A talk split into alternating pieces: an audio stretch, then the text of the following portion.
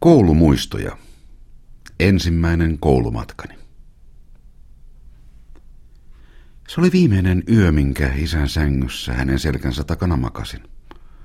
Tunsin siinä valvoessani, kun muut jo nukkuvat sikeintä untaan, että olin elämäni käännekohdassa ja että huomenna alkaisi minulle uusi ajanjakso elämässäni.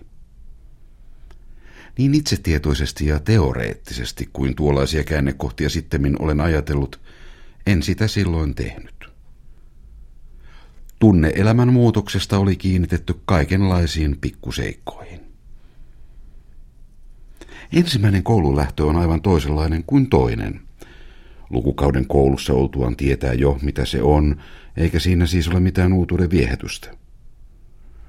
Ensikertalaisen mieltä sitä vastoin kiehtoo ajatus siitä, mitä kaikkea tuo matkan perillä mahtaneekaan olla salattuna. Ei sentään sekään niin paljon pitänyt valveilla kuin seuraavat asiat.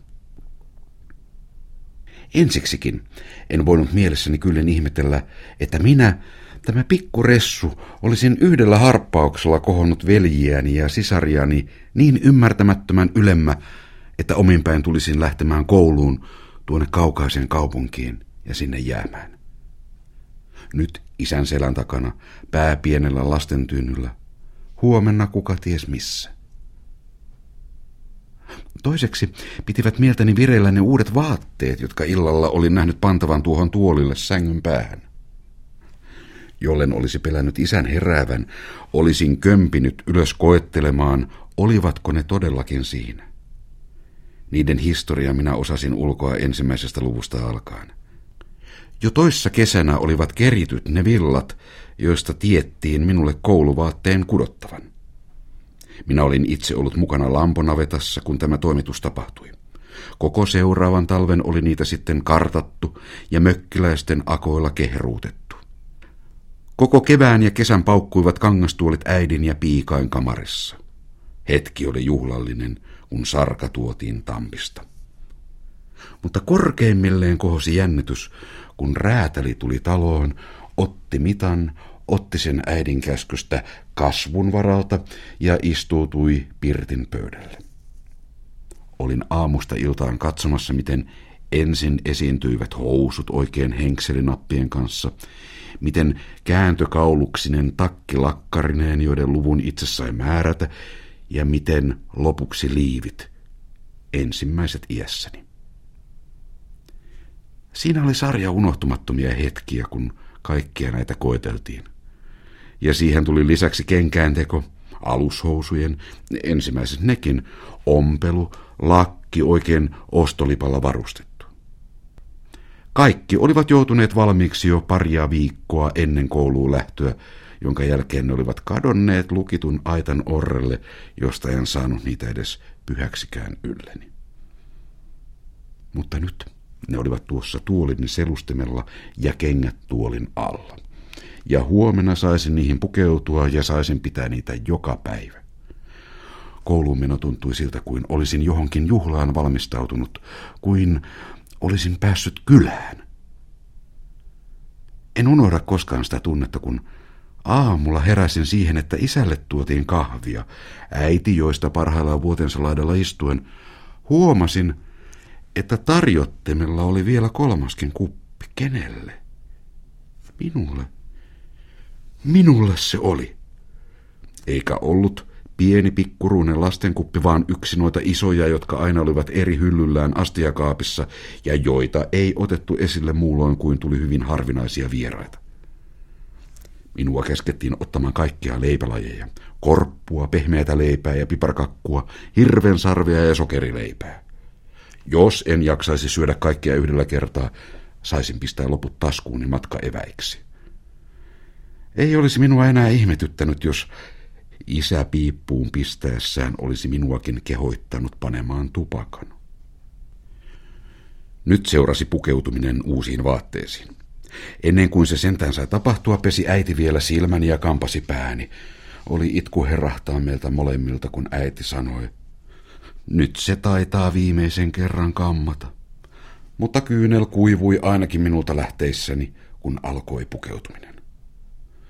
Kappale kappaleeltaan otettiin vaatteet tuolilta, missä ne olivat sirosti käännettyinä, tuoksuen vielä rässirautaa. Ensin housut, jotka äiti pani nappiin, ja tiukat olivat napinlävet niin kuin pikilangalla ommelut. Sitten liivit, joiden taskussa ei ollut vielä kelloa, vaikka vitjat oli. Punaisen matkakirstuni avaimen vitjat. Kirstuni, joka siitä päivästä tähän päivään saakka minua matkoillani seurannut. Lopuksi tuli nuttu, jonka olisin tahtonut auki jättää, mutta jonka äiti lukitsi kiinni sen suurilla luunapeilla, joita eivät silloiset sormivoimani kyenneet auki saamaan. Oi, jospa olisivat vastaisten nuttujen niin napit olleet yhtä tukevaa tekoa. Ja niin, on nyt lyseolainen valmis. Hän seisoo siinä kuin ritari haarniskassa, melkein voisi heittäytyä kankeitten varustuksiinsa varaan. Hihat ovat pitkät, niin että tuskin sormenpäitä näkyy. Kaulus kankea, niin että pää vaivoin kääntyy. Lakki niin syvällä, että se melkein korvien varassa lepää. Hän seisoo pihamaalla varhaisena, kylmänä elokuun aamuna, kun hieno kuura kattaa rappusia ja portaita ja kattoja. Kun usva nousee tyyneltä järveltä ja rantaniitylle leviää. Kun palokärki huutaa petäjikössä tuvan takana, ja sillalta kuuluu varhaisen matkamiehen hevosen kavioiden kopse. Liiterin edessä ovat jo matkarattaat, täyteen sälytettyinä eväskirstuilla, kapsäkeillä ja hevosen ruoalla. Renki antaa rattaille vielä viimeisen voitelun. Paksu koivuinen tanko on työnnetty akselin alle, ja sitä kannattaa laudan pää niin, että pyörän voi ottaa irti ja voidella karan, jonka tehtyä se pannaan muutamia kertoja kiertämään, kunnes maahan laskettua tupsahtaa pehmeään hiekkaan. Matti katsahtaa päin ja kysäsee. Nytkö sitä viedään kouluun? No nyt. Miksikä sitä koulitaan? Papiksi. Eikös ole ikävä kotoa lähteä? Lysti toki on. Elähän sano, jos vielä itket. Itse itket ennen. Ruuna tuodaan tallista. Musta ruuna, kaikkien kotoisten muistojen valoisa keskus. Se on pyöreä kuin makkara, kaurolla täytetty, tiukka kuin säkki. Sitä ei pyöräytetä aisoihin, se kammetaan niihin taitavasti kuin kangella vääntään.